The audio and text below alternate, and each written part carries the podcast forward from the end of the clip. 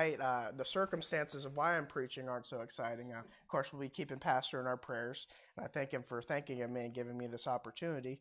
Um, if you would like to open your Bibles to the book of Jude, just so I can give you enough time to turn there, the book of Jude is the second, the last book of the Bible. You know, actually, when I wrote this message uh, about two months ago, I was actually sick. And I know that that's been a common theme going around this church right now.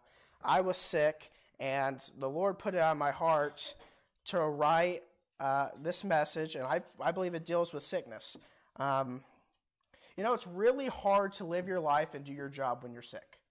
Um, you're always running to go get a tissue if you got a runny nose. You're hacking and coughing. No one wants to be around you. Um, sometimes you got the aches. It's hard to move, the walk. I'm sure Pastor, he's uh, been going through all this. Um, and uh, we all know, I mean, we've all been through the years uh, 2020 and 2021 where, you know, you got COVID, your whole life got shut down for a couple of days or weeks. And uh, tonight, I want to talk about three sicknesses that can creep up into a church. The church has a very important job. We are literally to go out and tell people about Jesus Christ. I can't think of a higher calling. If we're not going and telling people about Jesus Christ, people's eternities are on the line. If we as a church are sick and are not able to do our job, then there are people that are going to have eternal consequences. Tonight, when I talk about these three sicknesses, it's imperative that we find a way not to catch them. They're easy to come up, they creep up in our lives. But we have to make sure that we choose to use God's word to fight them off. That's going to be our antidote. So if we are all open to Jude chapter 1, I'm going to pray and I'll get into the message. Thank you, Lord, for this day. Um, I thank you for letting us gather, Lord. Uh, the music service was amazing. Just letting us exalt you and recognizing that you help us through our trials that, you know, we are going to face. We just pray that you be with our pastor, Lord, that you would heal him, that you bring him back safely, Lord. We just pray that you be with this message, that you give me the strength and the wisdom to speak the words you have for me, Lord. And I pray that you be with the congregation as you help them to listen to what you have for them. And I pray that you just touch their hearts. In your name, amen. Well, the Bible says in Jude chapter 1 Jude, the servant of Jesus Christ, the brother of James, to them that are sanctified by God the Father and preserved in Jesus Christ and called. Mercy unto you and peace and love be multiplied. Beloved, when I gave all diligence to write unto you of the common salvation, it was needful for me to write unto you and exhort you that ye should earnestly contend for the faith which was once delivered unto the saints. For there are certain men crept in unawares, who were before of old ordained to this condemnation, ungodly men, turning the grace of our Lord God into lasciviousness, and denying the, our only Lord God and our Lord Jesus Christ. And if you jump all the way to verse 11, Woe unto them! For they have gone in the way of Cain, and ran greedily after the error of Balaam for reward, and perish in the gainsaying of Kor. Just so we know a little bit about the author, uh, was, this was written by Jude, who happened to be the half brother of Jesus. Um, I think that would be kind of difficult. Uh, you always getting in trouble you literally have someone in your family that is perfect. We always feel like if we're the one who gets in trouble as a sibling, we're always looking at that one and saying they're perfect. I guess in my family that would be Bella. She just she doesn't get in trouble. She is uh, the perfect one. But Jude literally had someone in his family that was perfect, and he never got in trouble. And uh, that's uh, that's a claim that I don't know if I. I mean, I would want to be the half brother of Jesus, but you know, you you were the the bad one. You know. But uh, Jude writes this book, and he tells them, Hey, I would have wanted to write to you about salvation. I can't think of a better thing to talk about than our salvation we get from the Lord Jesus Christ. I mean, it's a happy theme, um, it's something that everyone needs to hear, and I believe it's something easier to talk about. But Jude brought a different message. He told us to earnestly contend for the faith. That's something we have to do today. That's something we have to continue to do. It's, we were talking about it uh, last Sunday night. It's waxing worse and worse. the world is getting more aggressive against churches. Um, I, I was talking to my father the other day. He was talking about Canadian pastors being jailed. I mean, that's in our continent. Um, there's a man, uh, I think he's a part of the Christian Law Association, Dr. Gibbs. Um, he, he came to our college when I was attending there, and he said that there's pastors in the States being jailed. You know, we don't think it's here, but it is. And Jude's talking to them back in this day, telling them to contend for the faith. We definitely should be doing it now. And he says in verse chapter 4 For there are certain men crept in unawares who were before of old ordained to this condemnation, ungodly men turning the grace of our God into lasciviousness and denying the only Lord God and our Lord Jesus Christ. You kind of have to know what the word lasciviousness means to be able to understand the book of Jude. Blake, you're a Bible scholar. I'm sorry to put you on the spot. Do you know what the word means? You know, I'm going to be honest. If you would have asked me before I studied this message, I would have given you probably a totally wrong answer, but I would have said it confidently. But uh, the word the word lascivious means unbridled lust, or if you want to put in another term, without boundary. I look at American churches today, and there is a big swing of people moving the boundaries. Brother Chuck, I know I, I call on people, and I'm sorry if I call on you tonight. But uh, hey, if something was right 200 years ago, is it right today? Maybe, yes. Yep, that was the boundary. If something was wrong, Blake, 200 years ago, is that wrong today? Oh man, we, we got 100% right now. Um, I see our culture, especially in our churches, wanting to move the boundaries. There are men coming into our churches trying to move our boundaries, move the doctrine. And eventually, this verse talks about how they start denying even the Lord Jesus Christ. You know, uh, it always starts with just a small change, something small. But once you move that fence post, it becomes easier and easier and easier to push it way back where you don't even recognize where you are anymore. And the Lord tells us that lasciviousness is creeping into our church. Now, in verse 11, it lists three specific ways that it's coming in. And we'll start first with the way of Cain. Now, this verse starts off with woe unto them. Kind of saying it like that is a disservice. I don't know. How is that punctuated? With an exclamation mark. So that, one, that means it needs to grab your attention. Woe unto them. I know that wasn't super loud, but uh, Jude wants you to see right there that these are things that we definitely need to watch out for. Woe unto them, for they have gone the way of Cain. I've recently I've been teaching a bit of children's church in the past church I've been in, and we were able to talk about the story of Cain. And I remember when I was I was teaching on that story, um, I was trying to act like the brothers were super really good friends, and then I spoiled it, Blake, by saying, and then he murdered him.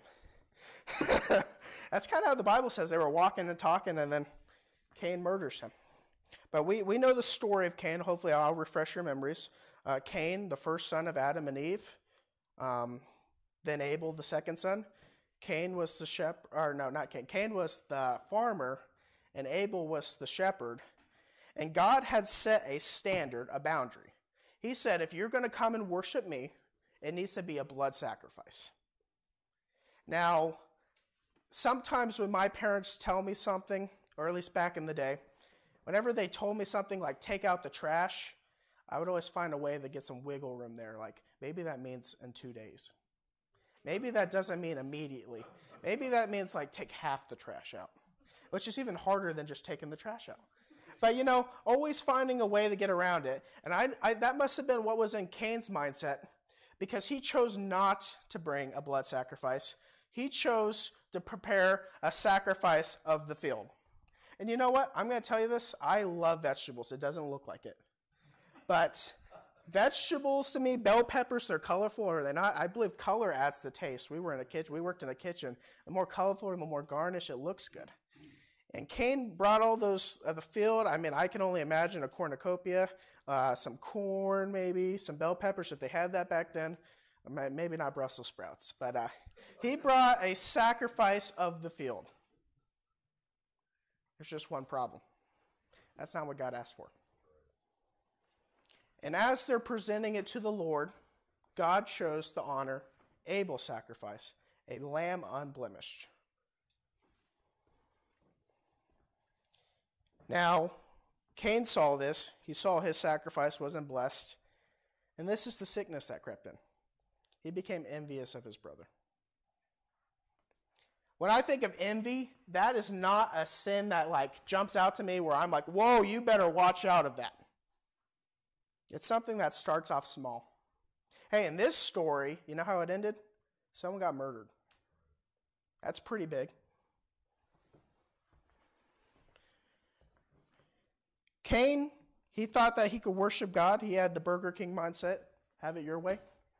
When it didn't work out for him, he got envious. He became jealous of Abel.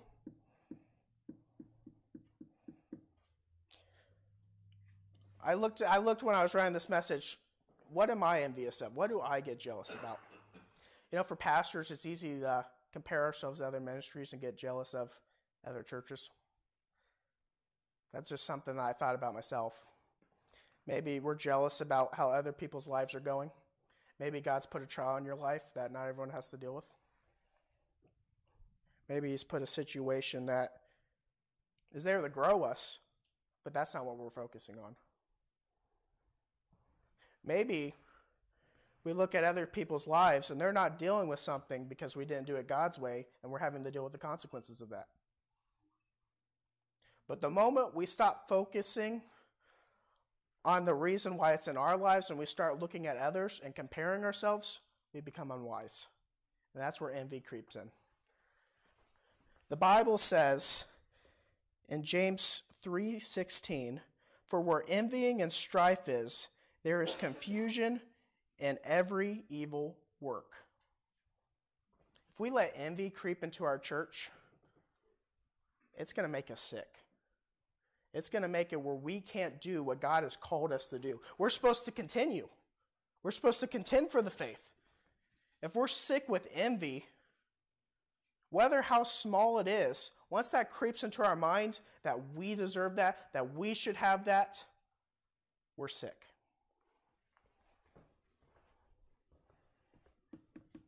So, how, how should we replace that? Let's start with contentment. You know, when Abel was told the rules of how he was to worship God, he didn't try to think out of the box. He was content with what God had for him to do.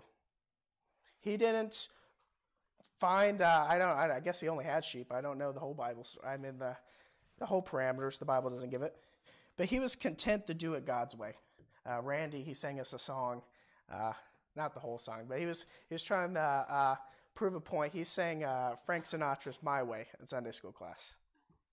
I mean he quoted it. Yeah, he didn't sing it. He's not singing uh, ungodly songs in in church, but I'm sorry. I'm sorry. Um, that wasn't the mindset of Abel. He was content to do it God's way. You know what? There's always a temptation to think that we're above God, to do it our way.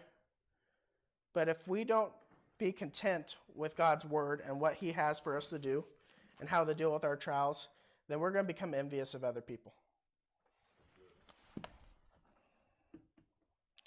You know, when we're not content with what God has for us to do in our lives, that really puts a dampener in how we love people. 1 Corinthians 15 says that if we're not, verse 1 says, uh, if we don't do things with love, if we don't speak without love, our words are like a tinkling of brass, just a bunch of noise.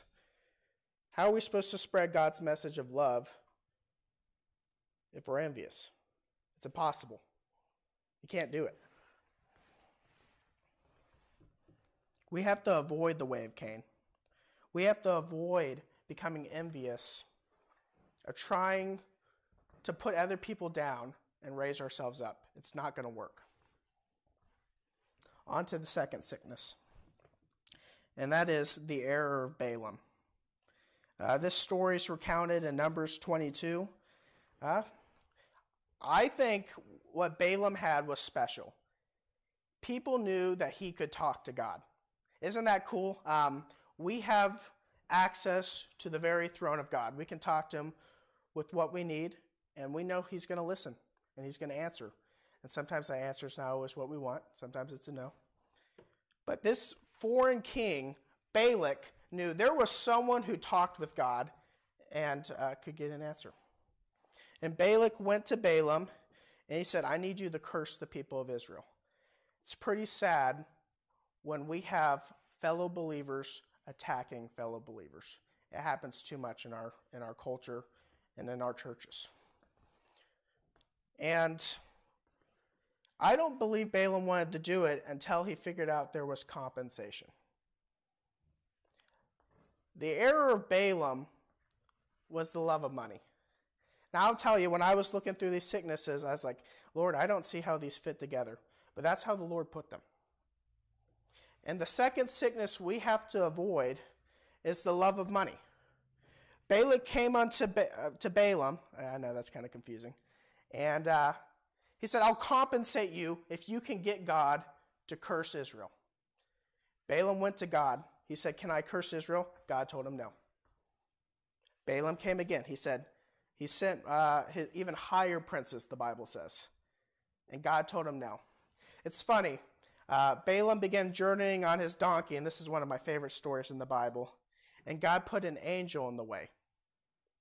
And Balaam wanted to go meet Balak.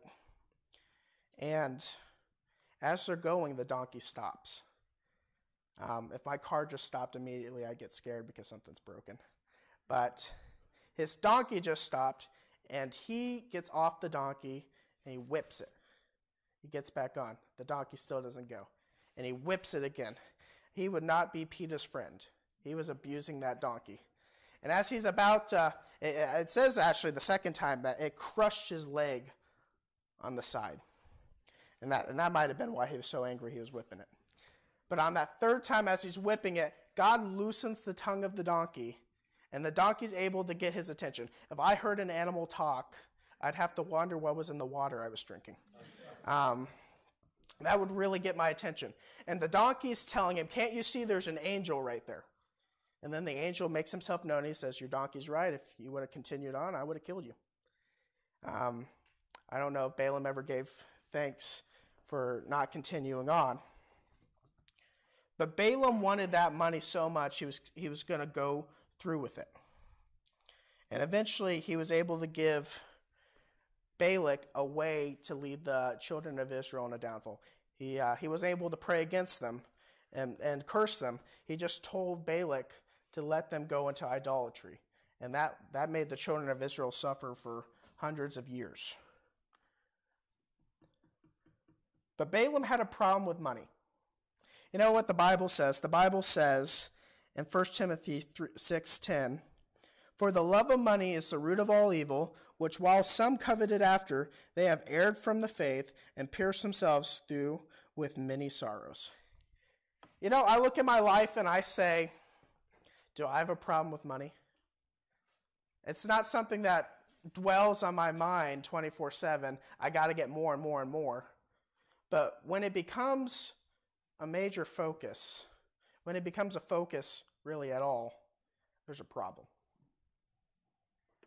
You know, I can think of a man in the Bible who had all the money in the world, Solomon, and he wasn't, it didn't do anything for him.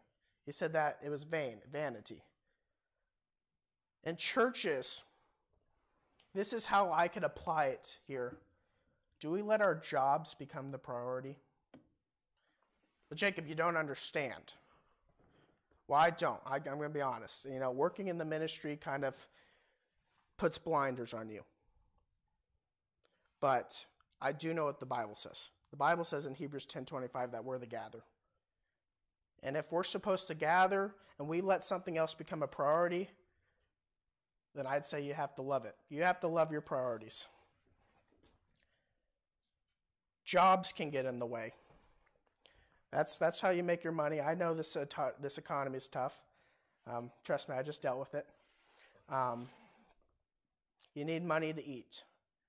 You need money to drive. A lot of money now to drive. You need money for insurance. You need money to pay the heating bill. You need money to pay your taxes. I don't know what else you need money for. I guess I'm just privileged. Um, you need money to do things in this life. But when it becomes your focus, you have an unhealthy love of money. I'll tell you what money does money anchors you to this world. Our vision, our sight is supposed to be on God and on heaven and on higher things.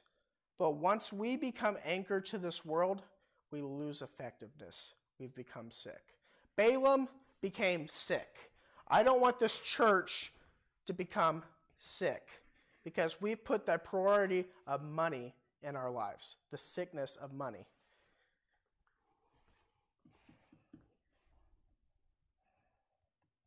How about we use a different currency? How about the currency of faith? You know, God promises to supply needs, does he not? The Bible says in Hebrews 11:6, "But without faith it's impossible to please him, for that he that cometh to God must believe that he is, and that he is a rewarder of them that diligently seek him." If you want to come to God and to please God, you have to have the currency of faith. You know what? You will never come to God with a stack of money and move him. Ever. When, if you, when you die, you might have a lot of money. Um, I won't. But um, I, I, believe the illustration is you can't bring that U haul of gold bricks with you. Um, if you want to have currency to make a difference in this world, money can help, but faith moves mountains.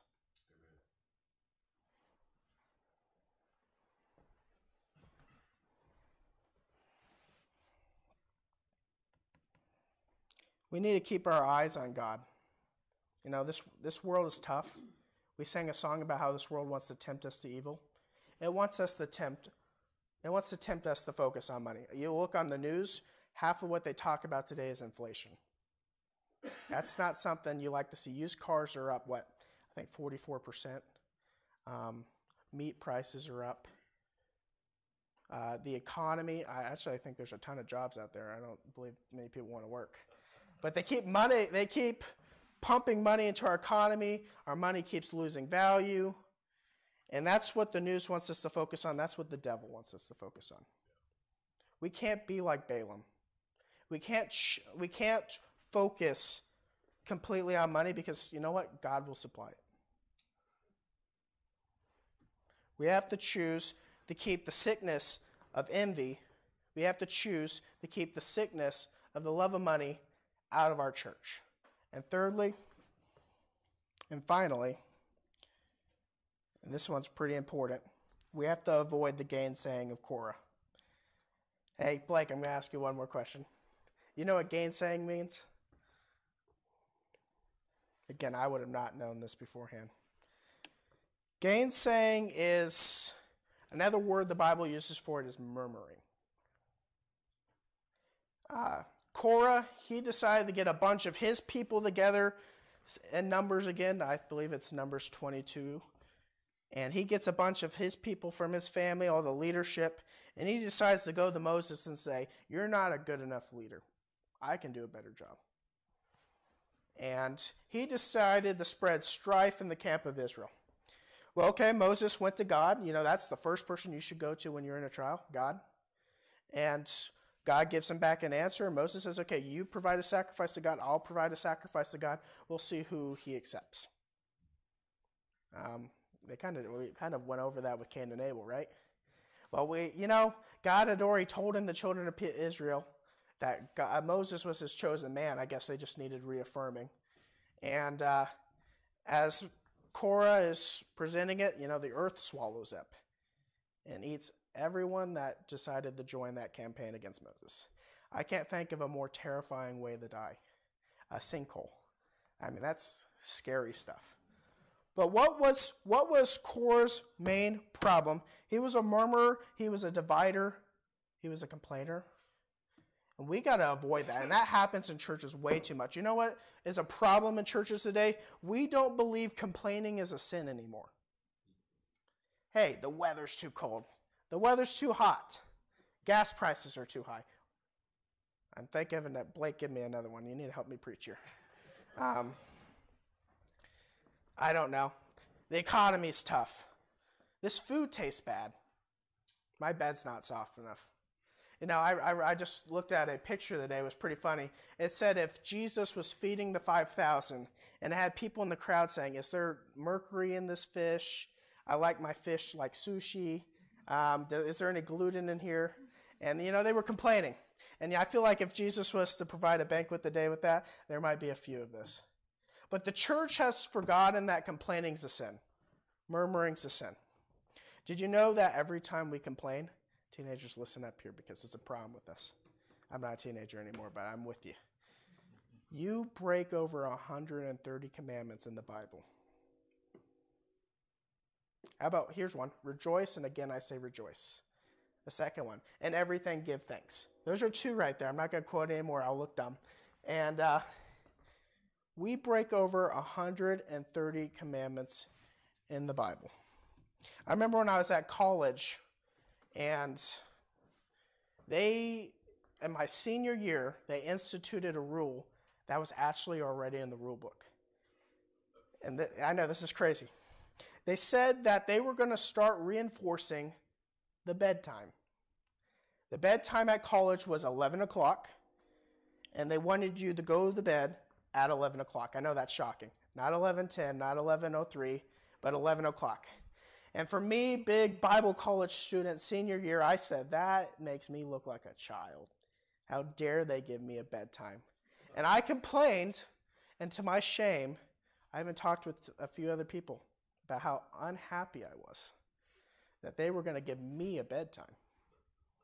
Well, you know what? The more I look back on it and the more I started to soften and listen to God and remember that He put that college staff as leadership in my life for a reason, I started to think, you know what? 11 o'clock's pretty late.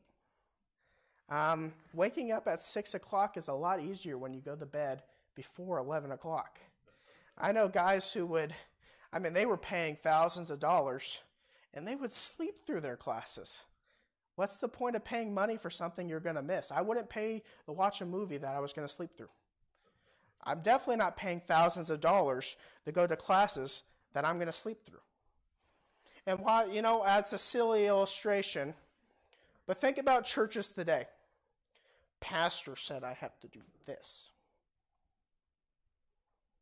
That's a big one. Maybe pastor has a rule for a reason. Maybe the leadership in the rule is doing something for a reason. Maybe it's not just coming from them, but it's coming from a higher power. The Bible says in Romans 3 1 through, 1 through 2 let every soul be subject unto a higher unto the higher powers for there is no power but of god. The powers that are ordained of god whosoever therefore resisteth the power resisteth the ordinance of god and they that resist shall receive themselves damnation. Korah decided that he was going to complain, he was going to murmur, and he was ultimately going to rebel against Moses. We have too many rebellers in our churches in America against their pastors, and they have a hard enough job already. They have to go out into the world to preach the gospel that's just going to spit back in their face. And when they come home to their church, we should be giving them love. We should be listening to them. Instead, they're coming back to resistance in their own home. That makes it really hard to have harmony and unity, huh? You know, we talked about the sickness of envy. We talked about the sickness of the love of money. But I'm telling you, this one, I mean, really jumped out at me. This will kill a church. The gainsaying of Korah.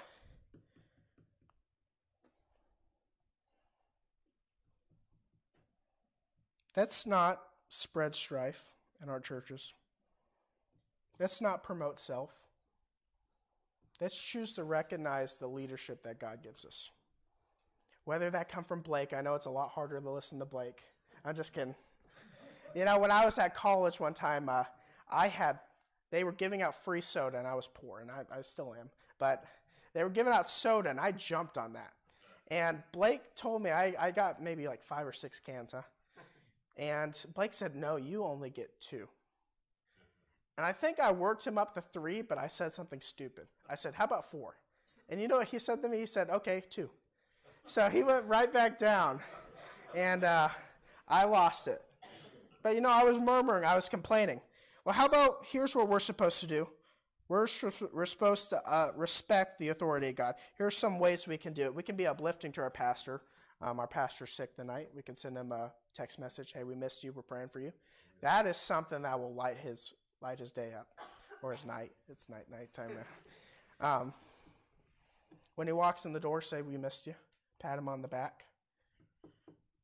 Uh, maybe you know he's been preaching on door knocking. You say, "Hey, pastor, I completed this map." That would you know light up his world. Say, Pastor, that was a great message. I mean, really mean it though. So don't don't just be sleeping and then go tell him, hey, that was a great message. That will not. but we need to be uplifting. Here's another one. When we hear in church, because it's always going to pop up no matter what church you're in, when you hear strife being spread, help shut it down. The Bible says in Matthew 5, blessed are the peacemakers. Choose to be a peacemaker when those who want to spread strife are spreading it. Choose to shut it down. And here, lastly, for this one, let's stay humble and remember that God knows what He's doing when He puts those people in charge of us. You know what? I did not like that bedtime, but I needed to respect it. I needed to remember my place where God had put me because God knows what, he, what He's doing with me. And God knows what He's doing with this church and churches in America. We need to remember to respect our authority. You know, in conclusion, the church is dealing with a lot of sicknesses today. We talked about uh, the way of Cain, about being envious about other people. It's easy to look in a church and see other people being blessed and to get envious about it. At least that's maybe something only I deal with. You got to shut it down quickly and remember how good God is to you each and every day. Hey, you drove your car the day, you didn't get in a wreck. Hey, you ate cold food the day, but you have food on the table. You know, you went to bed, at least you're not freezing. It gets cold outside. Oh, I'm sorry, is your your uh, your furnace not working? Hmm? Oh, I thought I heard someone's furnace wasn't working. I don't know. I'm sorry, I don't want to curse anyone. Um, but we need to remember that there's people that are going to come into our church and they're going to want to push the boundary. They're going to want to spread lasciviousness. They're going to want to say, hey, but don't you deserve that? There's going to be people that come in and say, hey, don't you want to earn more money? Hey, everyone, uh, I don't, I don't think being wealthy is a sin. But when you start focusing on it, then it is. There's going to be people that want to push the boundary and say, hey, don't you think Pastor did something really stupid right there? Pastor never does anything stupid. Blake never does anything stupid. I'm just kidding. we need to respect their authority. And there's going to be people that want to come and push the boundaries, want to push us to get into this sickness and to be sick and not be a healthy church that's continuing on with what God wants us to do. We need to choose to do things God's way, stay content. We need to choose to use the currency of faith and we need to choose to respect God's authority that He puts in our lives. Uh, let's bow our heads. Um, I'm not really good at invitations. I'll just put that out right now. But if uh, God had brought anything in your lives, uh, I'm just going to give you some time to talk with Him. Um, if you saw the boundaries in your lives being moved, um, I pray that you'd uh, talk with God, help it get back to where God has it in His Word. Um, you know, it's it's really easy for this to just creep into our lives, to creep into our churches. And uh,